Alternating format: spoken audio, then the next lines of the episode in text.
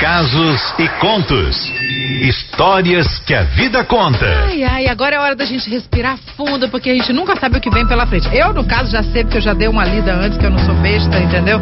Porque eu me emociono sim com as histórias que vocês mandam pra cá. E da semana passada foi uma história tão pesada e leve, né? Porque afinal de contas, você colocar alguém da sua família dentro da sua casa, achando que tá ajudando, e a pessoa vem e tenta furar seu olho, caramba, não é fácil não. E a história de hoje é muito parecida. E eu fiquei chocada na semana passada com a quantidade de ouvintes que falaram que já passaram pela mesma situação. Meu Deus do céu. Presta atenção na história de hoje, ó. Hoje, terça-feira, 11 de janeiro. Bom dia, Cleide. Bom dia a todos os ouvintes. Meu nome é Marco Antônio. Eu sou da Serra. Adoro casos e contos. E por causa da história da semana passada, eu resolvi contar a minha também. Praticamente a mesma história, mas a minha teve um final um tanto diferente, sabe? Bom, eu, casado há 17 anos, com filhos, uma família linda. Meu irmão mais novo pediu uma oportunidade de sair do interior e tentar a vida aqui na cidade grande. Conversei com minha esposa e ela aceitou de todo o coração. Então, ele passou a morar com a gente. Três meses depois, eu comecei a notar minha esposa diferente, sabe? Se arrumando mais, cantava todas as músicas que passava aí na rádio. Parecia muito feliz. Aquilo me deixou muito feliz também, mas ao mesmo tempo fiquei curioso, ao ponto de perguntar a ela o que estava acontecendo para ela mudar daquele jeito. E ela disse que nada, que só quis mudar mesmo, estava mais feliz e tal. Deixei para lá e claro que coisas boas atraem coisas boas, não é? Então, de repente, estava eu feliz também, cantando junto com ela. Só que diferente de mim, quando ela me via feliz, ela ficava triste e pensativa. Eu fiquei preocupado com aquilo, sabe? É, Cleidinha, você não imagina como foi difícil para mim ver o amor da minha vida triste porque eu estava feliz. Passaram-se mais uns dois meses, mais ou menos, e ela começou a me evitar na cama. Sempre dizendo que estava cansada, dores de cabeça. Tentei de todo jeito saber o que estava acontecendo e ela não falava nada. Até que um rapaz, que é meu vizinho e amigo da vida inteira, me disse para ficar de olho no meu irmão e na minha esposa. Meu Deus do céu, Cleide, meu mundo caiu só de imaginar aquilo. Imagina uma traição dupla. Não, aquilo não podia estar acontecendo. E dias depois eu comecei a observar melhor os dois. Ai, Cleide, realmente tinha alguma coisa acontecendo ali, sabe? Percebi alguns olhares. Quanta tristeza eu senti naquele momento. À noite eu convidei ela pra gente sair um pouco, porque eu queria conversar com ela fora de casa, fora daquele ambiente. Mas ela disse que não estava afim de sair, não queria ir na pracinha, não queria tomar sorvete, ela não queria nada. Bom, mas como ela não quis, eu resolvi falar ali mesmo. Disse que eu não era bobo, mas que me custava acreditar numa traição daquelas. Minha esposa, meu irmão, os dois ficaram chocados, porque eu fui sim direto ao ponto, sabe? E já fui logo afirmando que eu sabia que tinha alguma coisa. E eles não desmentiram, para minha tristeza. Ela, por sua vez, disse que sentia muito, que eu não merecia aquilo. Mas ela tinha sim se apaixonado pelo meu irmão. Cara, como é difícil ouvir isso. Meu Deus do céu. Ele ficou calado, de cabeça baixa. E que bom que ele não falou nada. Ô Cleide, a minha vontade era de fazer uma loucura naquele momento, sabe? Mas graças a Deus, meu filho mais velho estava chegando do trabalho e em respeito a ele, eu simplesmente peguei minhas coisas e saí de casa. Até hoje eu não voltei. Conversei com meus filhos depois, tentando explicar da maneira menos agressiva o motivo de eu sair de casa. E para minha surpresa, eles me disseram que o tio estava se comportando como marido da mãe deles. Meu coração desmoronou. Resumindo, Cleidinha e ouvintes, isso tem quatro anos, tá?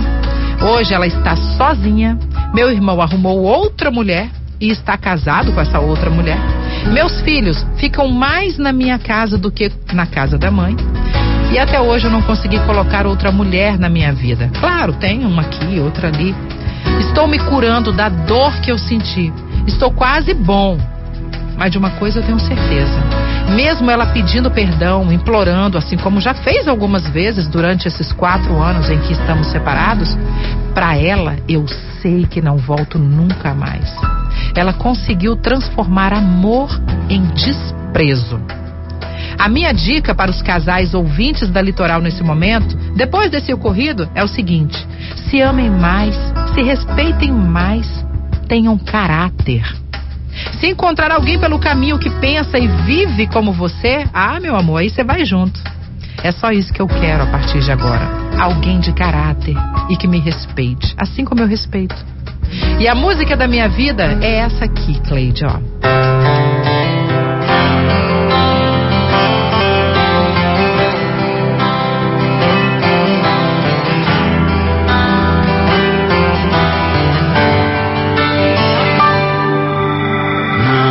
Te obrigar a ficar aqui. Tá ruim pra você e não tá bom pra mim. Já percebeu que quando você sorri o motivo não é mais eu? Que quando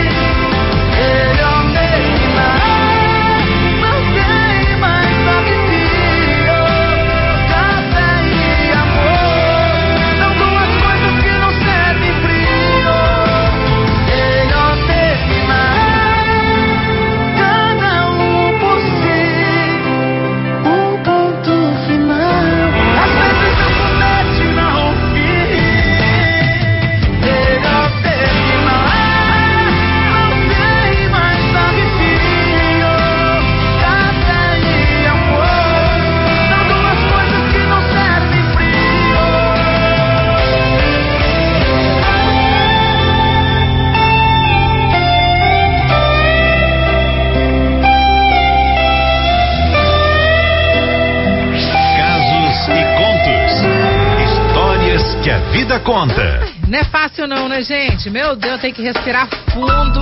Pelo amor de Deus, que história, que história pesada, que história. Ah, Marco Antônio, você é um guerreirão, você é muito forte. É isso aí, meu, meu querido. Eu tô com você, viu? Tô com você. E continue, continue com esse seu caráter, encontrando alguém. Não traia, não machuque. Viva um grande amor. Seja fiel, seja sincero. Ai, a gente. Ah, mas é tão difícil quando a gente encontra alguém pelo caminho diferente da gente, né? É muito difícil. Mas como a própria música diz, a gente não pode obrigar a pessoa a ficar com a gente, né? Então, paciência. Que seja feliz pra lá, então, né? Ó, muitas pessoas comentando aqui o Casos e Contos de hoje, muitas pessoas emocionadas. Meu Deus do céu, Andréa Souza então falou, ô Cleide do céu, que história é essa, pelo amor de Deus. A Maiara, ô Cleide, doeu, tá? Doeu na alma essa história. Que ele arrume uma pessoa bacana que mereça ele. Ah, mas ele vai arrumar sim. Pessoas boas merecem pessoas boas, né? É, Cleidinha. Sinistra situação, hein? É complicado. Mas eu tenho um ditado comigo que tudo que a gente faz aqui, seja bem ou mal, o destino, a vida, Deus faz te pagar de uma forma ou de outra. E a gente não perde nunca em ser fiel, em ser honesto, em ser verdadeiro. E eu tenho um ditado comigo. Uma vez me perguntaram se eu, se eu perdoava traição. E eu respondi que a única coisa que a gente pode perdoar são erros. Erro, traição não é erro, traição é uma escolha. Você escolhe trair ou ser fiel. Então, meu amigo, bola pra frente, fé em Deus que com certeza Deus vai botar uma pessoa boa na sua vida. Beijos na litoral, estou mais que legal. Beijo, meu amor, adorei suas palavras. E é mais ou menos por aí mesmo, viu? Tá certinha. Escolha, né? Traição é escolha. Bom, 9 h 13 agora. Espero que você tenha curtido o Casos e Contos de hoje. Se você quiser também desabafar, contar a sua história aqui, pode ficar à vontade, tá? Só mandar pra gente através do nosso WhatsApp, 999-463013. E se você que ligou o radinho agora, perdeu a história, ficou curioso, querendo ouvir, daqui a pouquinho lá nas nossas redes sociais, no nosso site litoralfm.com.br, você pode conferir por lá também, tá bom?